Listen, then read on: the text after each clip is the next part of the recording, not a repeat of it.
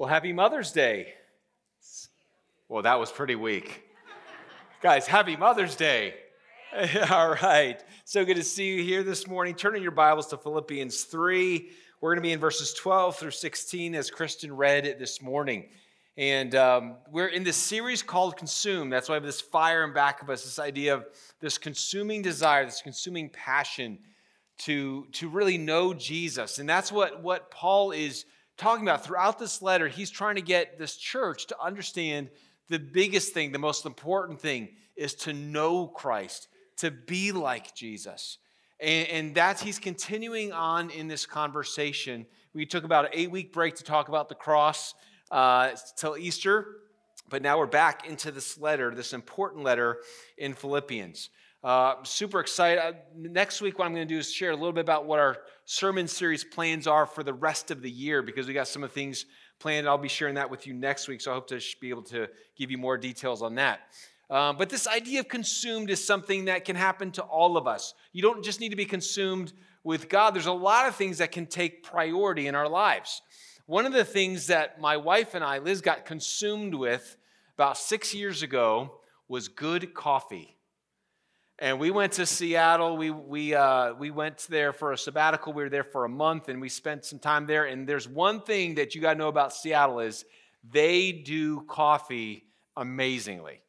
And, and what I learned there is, is I learned when I was there the difference the, between coffee and espresso. Now, before, you know, I'd go to Starbucks, I'm like, give me something sweet with caffeine. That's, the, that's what I would ask for. But, but what, there is a difference between coffee and espresso. And espresso, if you've never really had, is so much better than coffee. Can I get an amen? And anybody who's anybody like like love coffee in this in this audience? Okay, if you, no, it's really interesting. About half the half of you raise your hand. Everyone in the first service raised their hand, which goes to they're the early birds. They're the ones like I need the coffee. But, uh, but if you don't know the difference between espresso and coffee, is coffee is just grounds up coffee beans, kind of looks like dirt, and you drip water through it, and that's what makes the flavor of coffee. But espresso is a little bit different. You grind up the coffee bean into a very fine powder, and then you compress it into a puck. And it's kind of like a circular thing like this. And, and what you do is you heat up water so that steam filters through that puck. And the whole idea is you get one, you get smaller molecules of water with smaller molecules of, of, uh, of coffee, which creates a, a deeper flavor, a more robust flavor, a richer flavor, a better flavor, in my opinion. And that's why it's so it's so concentrated. That's why you mix espresso a lot of times with milk or some other things. But but when we when we went to uh, Seattle, we started discovering all this, these great roasters and all these, these great flavors. And we're like, oh, did you, we, let's try this. Then we buy this coffee, and then we try this place. And we just became consumed with finding the best roast, the best grind, the best place to make the perfect latte. It, it was just something we pursued. And throughout the years, we have, we have discovered new coffee beans and new roasts and new places like oh we got to try this or someone tell us about that and then we'll go travel and i was at my, my brother's house over christmas break and i discovered a coffee roast from a roaster that is my absolute favorite. It the name of it is perfect. The name of this roast is called heavenly delight. Can you get any better than heavenly delight and when I had this cup of, uh, I had, I made this latte at my brother's house. I said, "Well, what is this? Where did you get this?" And she's like, "Oh, this is a, a, roaster. It's up the road in Durham." And so, you know, that that became a priority of, of ours. And so, whenever we go to Durham, my wife and I, we buy a five-pound bag of Heavenly Delight and take it to our home. And you see, see you see what happens with cons, cons, being consumed with something you orchestrate your life around it. Becomes these, this, this, uh, this priority that we pour our lives into. And coffee is just one thing. There are things that, that can consume our lives take priority. We, all of a sudden we start influencing things that we do where we drive where we spend our money on. And there, that's what paul is wanting to talk to us about in his letter this morning. That there's this idea he gives this idea in the very first, in the passage above that Dan spoke on last week, that there, there's, a, there's a singular priority that he has. And in verse 10, it says this that I may know him in the power of his re- resurrection and may share in his sufferings, becoming like him in his death. Paul had a singular priority, and that was to know Jesus. And, if there's one idea I want us to have this morning, is that our singular priority, if we're going to have a singular priority in our life, it should be to know Jesus. Knowing Jesus should be the singular priority in our lives. Now, here's the question, though, I want to ask. When Paul writes this, he's a veteran of 20 years following Jesus, he's planted churches, he's in prison for Jesus. Now, now, a lot of times we read these passages and we just, because of maybe our familiarity with them, we just think that Paul says, hey, to know Jesus is really important for me. But maybe we need to think about this in a fresh light and in a fresh way. Because here's the question we should be asking after we read this in Philippians chapter 3, verse 10. What's the question that we should be asking? Doesn't Paul already know Jesus? Doesn't he already have a, a knowledge of him? And here's what I think is the, the greatest, one of the greatest struggles for us as people who want to follow Jesus and people who are learning about God is as this. Many times we can be consumed with knowing about Jesus without knowing Jesus. We can be people, excuse me, we can be people that go all do all kinds of Bible studies spend our time, you know, reading the Bible. We can, we can uh, in, immerse ourselves in theological study, reading books, listening to podcasts, coming to church, hearing sermons. And we, are, we, we, we can put our, our, our lives into this religious setting where we are learning about God. We're learning about Jesus. We could debate atheists. We could explain the mysteries of the gospel. But there is a fundamental difference between knowing about Jesus and knowing Jesus. And for Paul, he was saying, I want to know him. I don't want to just know about him. I don't want to just know of him. And here's, the, here's a real struggle. Some of you who are younger in, in the room this morning, who have been raised, you know, maybe, maybe you're just come to church because mom and dad say it's Sunday, it's time to go to church. And you're like, okay, mom and dad, we're coming to church.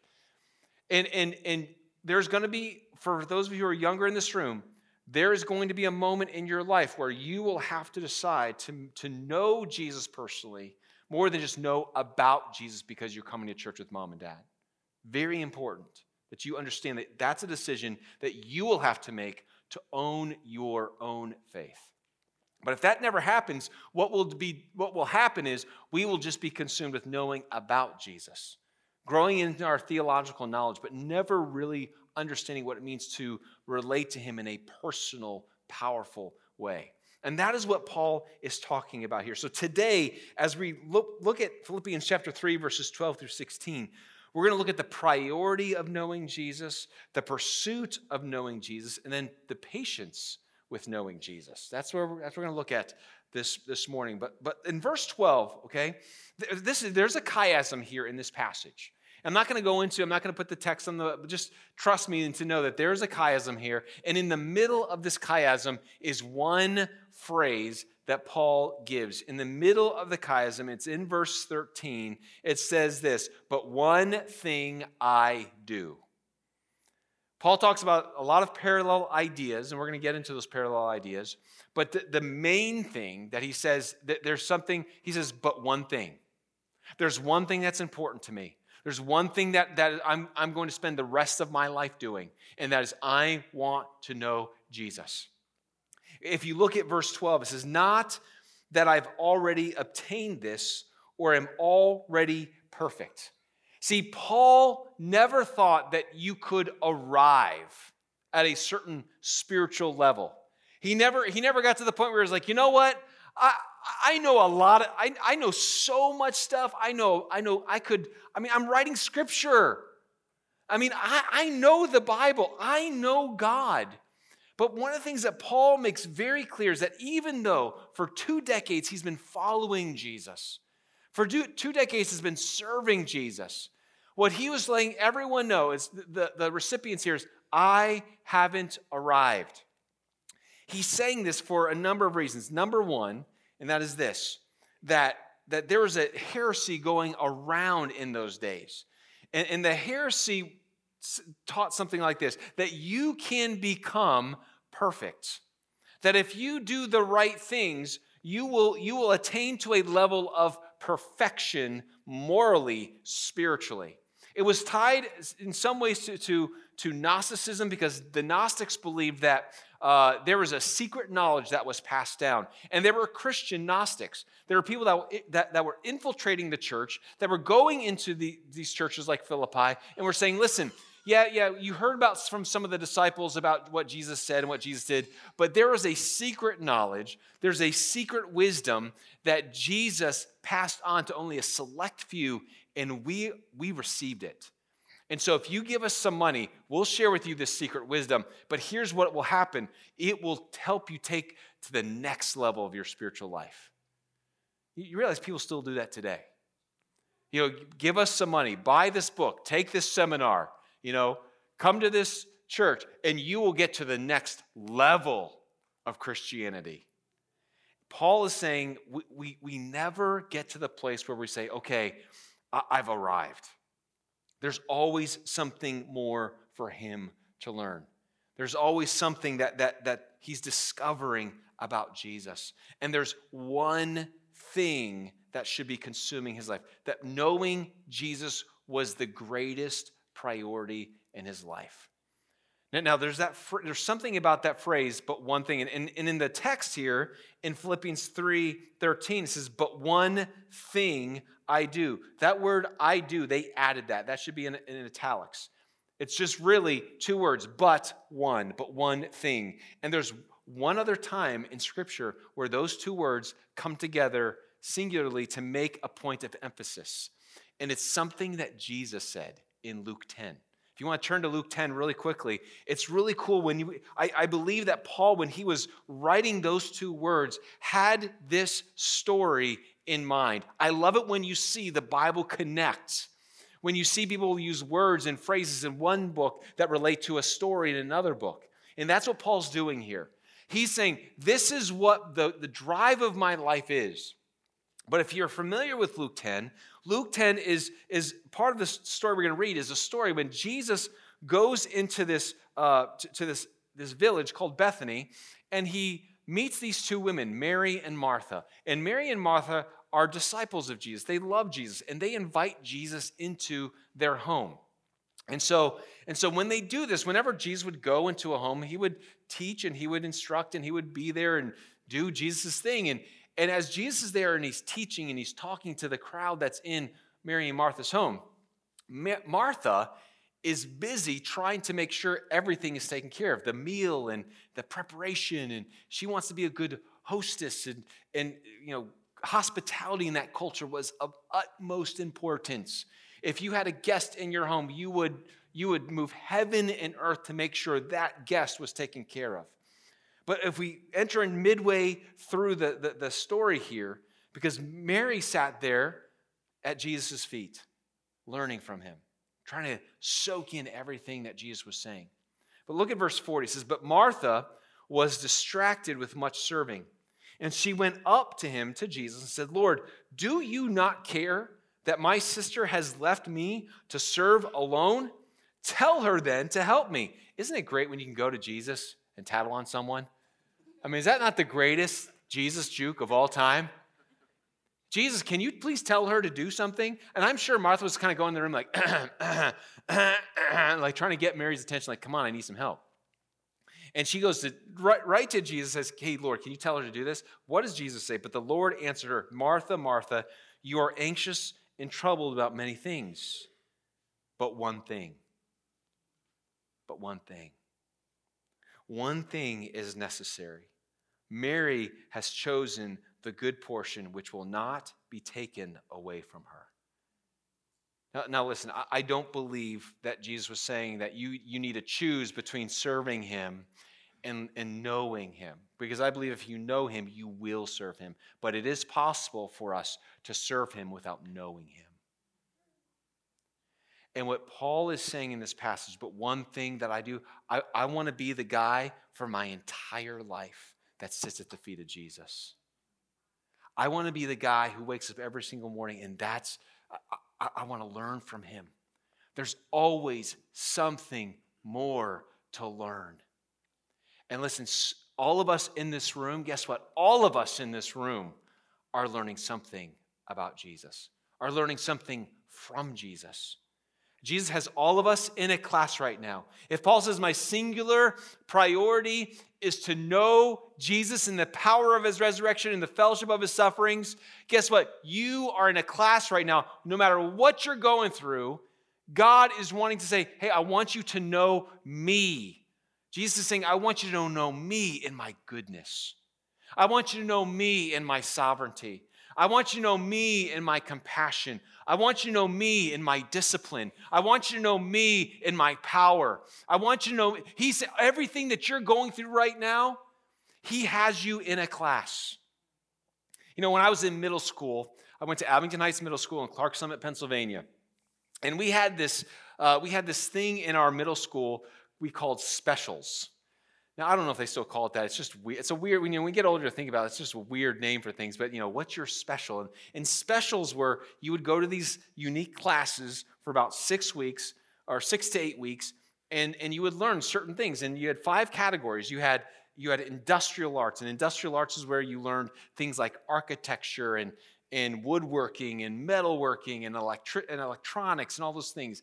Then you had arts and crafts, and you would do paper mache and painting and sculpting and I mean, all, and then it was music, and then there was physical education, and then there was home economics where you learned how to sew and cook. And, and so everyone had to take these various classes. And so every six to eight weeks, it was you would rotate. All right, now I'm in this special, I'm learning this skill. And, and all along the way, you learn, and, and the whole idea was giving you these kids, all us kids, ex- experiences to say, man, I really like that, or I, I learned a lot from that. But, but here's, here's why I bring that up God has you in a special right now. He has you learning something from Him about Him, and He wants you to come to His feet. And he, and he wants you to understand that what you're going through, the circumstances of what you're going through, are not just to conform you into the image of Jesus, it's to teach you about who he is. Man, I want to know Jesus. And if, if you were to look at the experience you're going through right now through this lens, it would change your attitude and your perspective about what's going on in your life. You know, think about what Paul says I want to know Jesus in the power of his resurrection and in the fellowship of his sufferings. Now, listen, there are many times I have prayed the first half of that passage. Jesus, I want to know you. I want to know you in the power of your resurrection. And I forget the rest of the verse.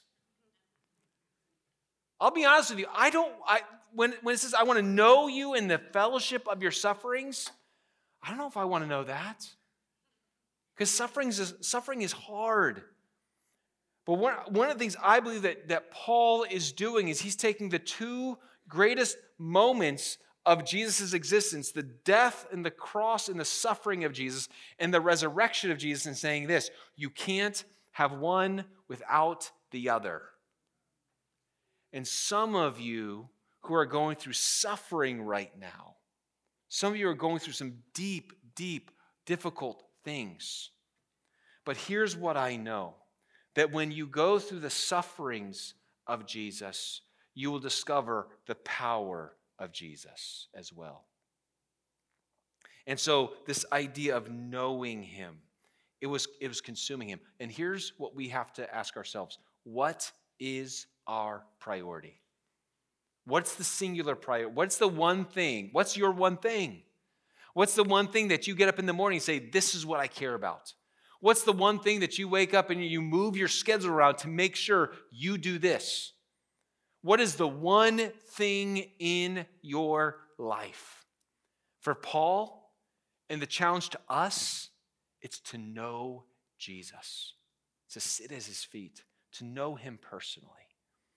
So, first, it must be the priority. Secondly, if it is a priority and it is the one thing, you know what we will do? It, we will pursue it. It's going to be the pursuit of knowing Jesus comes after the priority of knowing Jesus. Look, look again what it says in verse 12. There, there's a word here that Paul uses two times to sandwich the one thing. And this word he is translated press on. Let's, let's look what it says in verse 12. Not that I've already attained this or am already perfect, but I press on to make it my own because Christ Jesus has made me his own. Brothers, I do not consider that I have made it my own, but one thing I do, forgetting what lies behind and straining forward to what lies, lies ahead, I press on toward the goal for the prize of the upward call of God in Christ Jesus. Pressing on. This, there's, there's, this is the Greek word dioko. And dioko is this word that means to pursue, it means to, to, to go after with desire.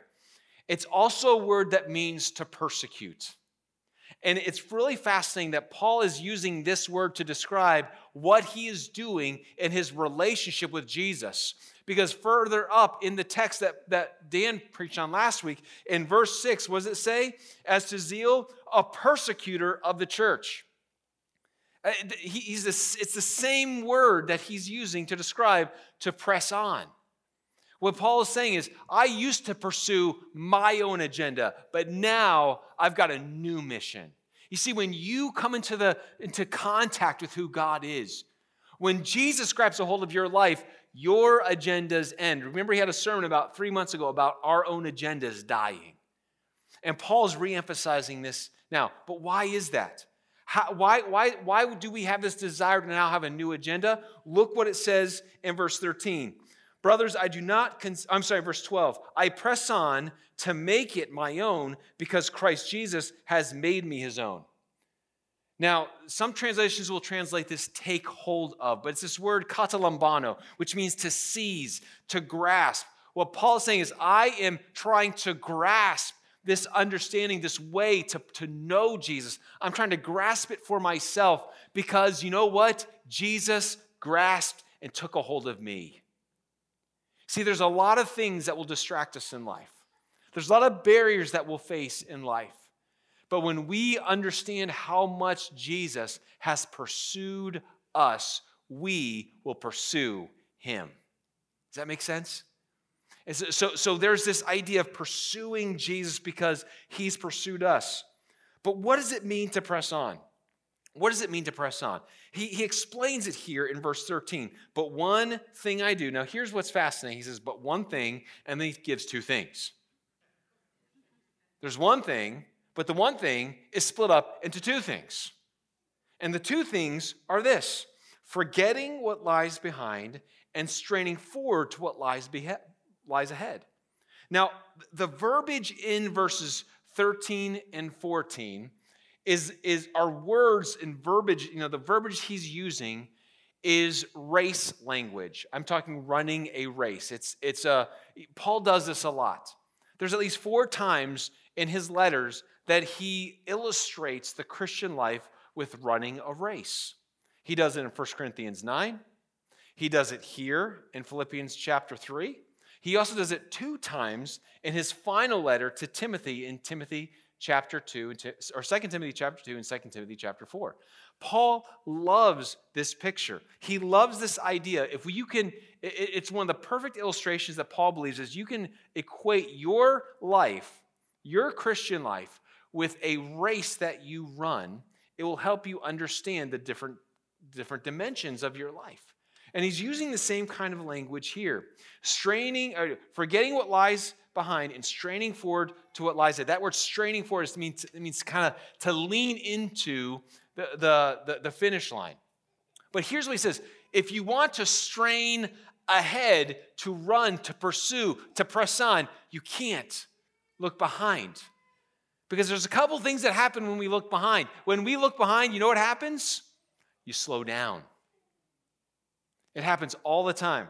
there's this great moment in, uh, in uh, uh, Chariots of Fire. It's a movie, it's an older movie, but this guy is trying to teach this guy how to run. And they're about to run in the, I think it's the 1924 Olympics. And he pulls up a, uh, uh, one of those slides and he shows this one guy at the finish line turning his head. And because this runner turned his head, he lost out on the gold medal. He's trying to teach him, keep your head straight. So, so when, we, when we look behind us, we start slowing down. The other thing, you know what happens when we look behind us? We start going in that direction. Do you ever drive in your car and you're looking at something, you go this? Whoa, whoa. Right? When, when we are distracted on what is ahead of us, we will stumble. Not only will we be distracted, not only will we slow down, but you might stumble. Because if you're running this way, try, try this, all right, this afternoon. Get a long stretch. Try running forward and looking behind you. There's a pretty good chance you're going to fall down because you're not going to see where you're going. And so, so one of the things that, that we've got, he's saying, I want you to, I want you to keep moving forward. I, I want you to forget what lies behind you. Now, why would he say that? He's saying that because it's, it would be very easy for us to live in our past. Now, let, let me just say this. This, what this phrase does not mean, because this phrase has been misinterpreted and misapplied in some damaging ways to people. And maybe you're one of those people. When he says forgetting what, what lies behind, what Paul is not saying is if you have been harmed, if you have been wronged, if you've been traumatized, if, if there's something that someone has offended you, just forget it. Just, just, just, hey, just bury it. No, that's not what this means. It doesn't mean that when, when something, when, when harm is done for you, that you bury it and you just don't want to think about it anymore. That's not the application of this passage. No, we do have to go back and we do have to visit the, the harm and the wounds of things that have been done to us and by us. It's, it's not saying I, I would you know, live in Nana land and pretend that the past never happened. What he's saying is very specifically don't let your past successes and don't let your past failures dictate what you do today. Because one of the greatest distractions that will happen in your life is if you start letting your successes in life, man, look at all the things I've done. If there's one person who could have said, man, look at what I've done, it's Paul. Paul could have said, I- have planted churches, I've, I've served Jesus, I've preached all over the world. I mean, I've led, I've led so many people to Jesus, I'm writing scripture, I'm settling down and entering into Christian retirement. I've done it. I've done it all. Now, I don't know what the Florida was in those days, but that's what, you know, Paul's saying, I'm not, do, I'm not going there. I'm not going to spiritual Florida, people.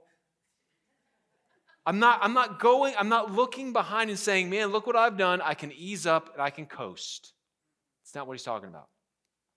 The other thing is, he's not letting his past failures dictate what he does in the present. He could, he could have let his past just cripple him. Oh, I, I, I, I've messed, I've, I've, done, I've made so many mistakes. I've messed up so much in life. I've hurt so many people. I, I, I just can't tell you how many things I wish I would have done differently. And if that had become his consuming idea of how he thought of himself, what, what would he have done? Nothing. You see what the danger of looking in the past and letting either our success or our failures determine who we are and what we do, it keeps us from pressing on today. That, that we still have a mission. And yes, God works all, all, the, all the things in our past, whether it's successes or failures. We can, we can praise God that he is, he is bigger than our failures. But you know what we can also do? We can look at every success and say, that has the fingerprints of God all over it. I can't take credit for it. There's always a reason to press on. The, the, the danger, another danger is, is this idea of activity with no relationship. That we can be doing a lot of things in, in the Christian world, kind of like Martha, but we're not really doing it with any means of knowing Jesus. Something very interesting that just came out, in, in uh, there's a study that, that came out about a month ago that tracks Bible usage in the United States. And here's something that they found. In fact, after they did this study, they had to go back and, and redo their data all over again because something was so felt so off. But they they they ran it through twice, and they have found a very uh, really tragic reality in our nation today. Now, what it does is it measures Bible activity in our country, and what they consider someone who's Bible engaged is someone who opens up, cracks open the Bible three to four times a year outside of church. Now, I don't know about you, that's a pretty low bar. Okay, anyone who opens up the Bible at least three to four times in a year, they consider Bible engaged. And for the last 10 years of our nation, that has hovered around the, the high 120s, 130, 130 million, 127 million people would they would consider Bible engaged. They ran the same study this year, and the number was 103 million. It dropped precipitously. That the number of people that have disengaged from the Bible dropped by 20 some million people in one year. It's not like they saw this steady decline. It's always hovered around the same number for about 10 years and then just tanked. And they're trying to figure out what is going on. Why is this happening? And I think there's, there's a lot of reasons for that. But, but here's the reason that I fear. Here's the reason I think as Christians we to be very, very careful of is that when we approach the Word of God, when we approach the Bible, we approach it with a very me centered perspective. I'm opening up the Bible because I, I, need, I need some wisdom. I'm in, a, I'm, in a, I'm in a jam. I'm in a pickle. I need some answers. I, I'm having some trouble. God, I need a verse today. Now, listen. Can God give you a verse for the day? Yes, absolutely. Can God, is, is in this book wisdom to help you live your life? Absolutely. Are there answers in this book that should help you in life? Absolutely. It is all those things, but it is way more than that. The Word of God is the revelation of God, which means it is us getting to know. If we want to know who God is, if we want to know the person of Jesus Christ, we come to the Word of God. Uh, my, my, my, fear is that for so many people, they have come to the Bible looking for answers, and whether they found the answer they wanted to or not, the center of why they opened up the Bible was themselves. And maybe that's why people are, are stopped opening up the Bible because they've stopped finding the, finding the answers that, that, they, that they're looking for.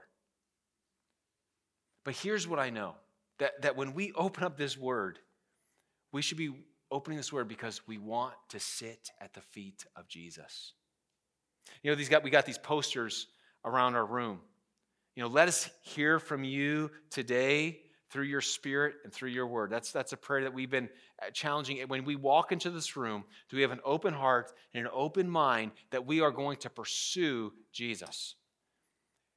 And, and, and that's it's a great prayer to pray, but I, I wish if we could add a little caveat to it. God, speak to us today through your spirit and through your word so that I may know you. That I may know you. That, that the whole point of it all is to know Jesus. You know, we can have all of these barriers the barrier of pride, the barrier of, of condemnation and unworthiness, the barrier of just activity with no relationship. Maybe it's the barrier of apathy. I just get up and uh, I, I don't know. Listen, let's go back to verse 12. Paul says, I'm, I'm, I want to take a hold of this. I haven't attained it yet, but I'm pursuing it. I'm pressing on. Because the prize, in verse 14, you know what the prize is? The prize is Jesus. The prize, the reward at the end of the race of all of these things, the reason why he's pressing on, the reason why he's straining ahead is because he wants to know Jesus more. And there's always something more to learn. And there's always another uh, reason to grow. And that's why he's doing it. So it's, it's, it's pursuing Jesus. What's, is there anything right now going on in your life that's keeping you from pursuing Jesus? Maybe it's a sin in your life that you're holding on to, and it's keeping you from pursuing Jesus. Maybe there's another priority that's above knowing Jesus that's keeping you from pursuing knowing Jesus. Maybe it's another person in your life. Maybe it's your work. But, but, but we've got to look at our lives and say, Am I, am I pressing forward? Or am I letting barriers and, and stumbling blocks get in my way of running this race, straining ahead, pressing on for the prize of knowing Him? So, so not only do we have the priority, but we have the pursuit of knowing Jesus. And that leads us to this final point the patience. The patience with knowing Jesus. The patience with knowing Jesus. Now, verse 15 Paul ends this, this, he could have ended in verse 14. If you think about it, he could have ended this thought with verse 14 and we never would have missed 15 and 16. But he says something. He adds an idea here that I think is so important for us. He says, in, uh, with, under the inspiration of the Holy Spirit, Paul writes, verse 15, 16, let those of us who are mature think this way. And if anything you think otherwise, God will reveal that also to you. Only let us hold true to what we have attained. Remember, now I said there was there's a chiasm here. And, and in the middle was but one thing. And in, in between that was pressing on, pressing on in verse 12, pressing on in verse, in verse 14. But there's another layer here that we're looking at. And it's this word that means to, uh, to, to be perfect or mature. And I, and I, talked about this a little bit in verse 12, but if, if you want, to, here's what I want you to do I want you to underline the word mature in verse 15. Underline that word mature in verse, verse 15. And then I want you to underline, go up to verse 12 and underline the word perfect. Not that I've already obtained this or I'm already perfect. The Greek word, teleios, is it's the same Greek word in verse 15 and verse 12. One way it's translated per- perfect, and the other one is translated mature. So, so here, what Paul is saying is, hey, I have not already attained perfection. I, I, haven't, I haven't gotten to the point where, you know, I, I know everything there is to know about, about Jesus. I still have, I still have so much to learn of who Jesus is. I want to know him. There's another level of my relationship that I can grow in. I haven't, I haven't attained to this level of I've already arrived. But then he says in verse 15, but if any of you are teleios or perfect or mature, I want you to think in this way. So he says there, there's a way, there's a mature way of thinking that leads to action. And you and I both know this. We will never change our behavior before we change our convictions and beliefs first, right? We have to change our convictions and beliefs first. That leads to behavior. But here's what Paul is saying and I think this is so important for us. This is so important for us as we are running this race. We are going to stumble and fall, and there's going to be times by which what we know to be true and right and good, our lives don't match it up. You realize that? There's going to be times that we, you know, do you ever have, do this yourself? You do something you know you shouldn't do. Oh, I, I, I should, I shouldn't have said that. I shouldn't have, I shouldn't have gone there. I shouldn't have been that way. I shouldn't. And, and you tell yourself, I, maybe say this to yourself, I should know better. I should know better. And you know what? We do. We all know better. If we have this way of thinking, and that word think, if you want to circle that word think, that is a major word in this letter. Paul uses it four or ten times in this four chapter book. 10 times. It's the same word that he uses in chapter 2 when he says, Have this mind in you, which is in Christ Jesus. Or uh, earlier on in chapter 2, let us have the same mind. Let's have the same kind of thinking. He says, I want you to think this way. There's a way of thinking that we can have, but we have not yet perfected it. And if that is you, and it is you because it's all of us, you know what I want to say to you this morning? Have patience with yourself.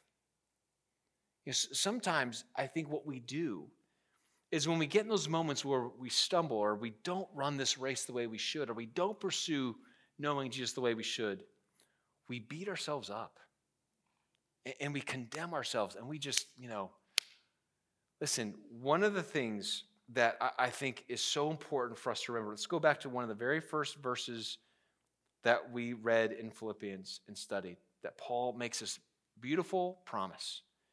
He who began a good work in you will be faithful to complete it to the day of Jesus Christ.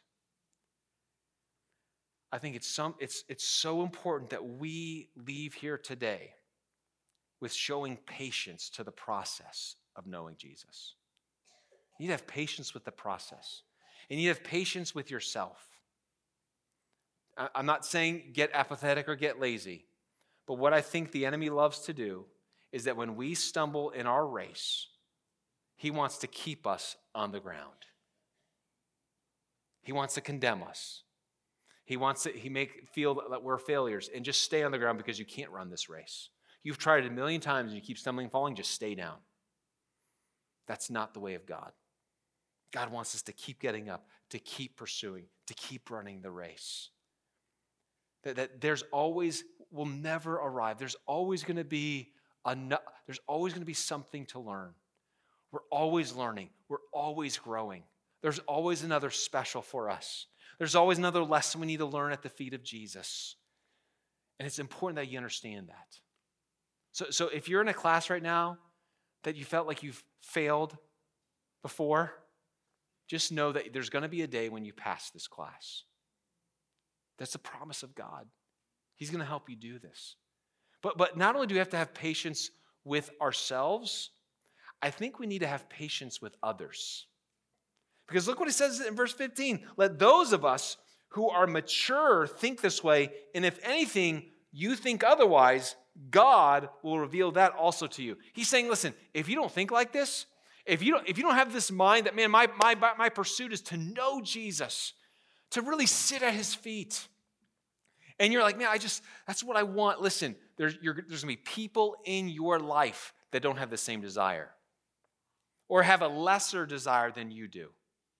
And it's to frustrate you. But Paul says, listen, if this person knows Jesus, is a follower of Jesus, guess what? I don't have to worry about convicting them. You know, anytime you try to do the work of the Holy Spirit, you will fail miserably. There's only one Holy Spirit, and it's His job to convict. It's not yours. You know, you, you get your Bible out at night, you know, you, your spouse hasn't been doing their devotions, you get your Bible out at night, you're like, I'm just going to read the Bible for a while. so good. So good. Oh, yes, I'm going to write that down. Why aren't you opening your Bible to read the Bible? right? We, we, ha- we project these, this pressure, you know, hey, you, you better pursue Jesus the way I'm pursuing Jesus. Because let me tell you, I'm pursuing Jesus pretty well. And when I look at you other guys, you're stumbling and tripping and falling. And, but I'll tell you what, I'm pursuing Jesus. So get your butt into this race. Like, that's not your job. You, you can point to Jesus. Yeah, you, you, can, you, can, you can pray for those people. Listen, but you are going to be so limited. You can't make anyone think the way they should think. You can't make anyone run that race. They have to do it for themselves. And one of the greatest things that lessons we can learn is learn how to have patience with other people, patience with our children, patience with our spouses, patience with other family members, patience with our coworkers, patience with our neighbors. And one of the guys that I've been discipling, his name's Justin, and we've been meeting for about a year. And, and when I disciple a guy, we you know teach him how to read the Bible, teach him how to pray, teach him um, you know just a lot of just spiritual disciplines, but you know just about life. We talk about just areas of life and wisdom and parenting and and and marriage. And uh, but a few months ago, a couple months ago, we were working on uh, sharing our faith. And so I challenged him with this idea, saying, "Listen, let's." And he was saying, "This is something I want to do. I want to do better." And so I said, we talked about three guys in his life that he had a relationship with, that he had had spiritual conversations with in his past. I said, if you've got that kind of relationship where God has opened a door in the past, here's what I want you to do. I want you, I want you to take the next 40 days and I want you to pray for each of these three men 40 days in a row. Just focusing on prayer. And I got a text from him a couple weeks ago. said, Ben, you'll never guess what happened. On day 42, one of my guys called me and we talked for two hours about God. It was the most amazing thing. God, I mean, just, I, I've never had a conversation like, like this with this person in my entire life. And God was just doing, but this is what he said. It, it wasn't just praying for this person where he saw a change, he saw a change in himself. And, and I think one of the greatest prayers that we can pray for people that we, you know, you know, there are these people in our lives that don't think this way. And Paul had the faith to say, you know what? God will reveal that to them.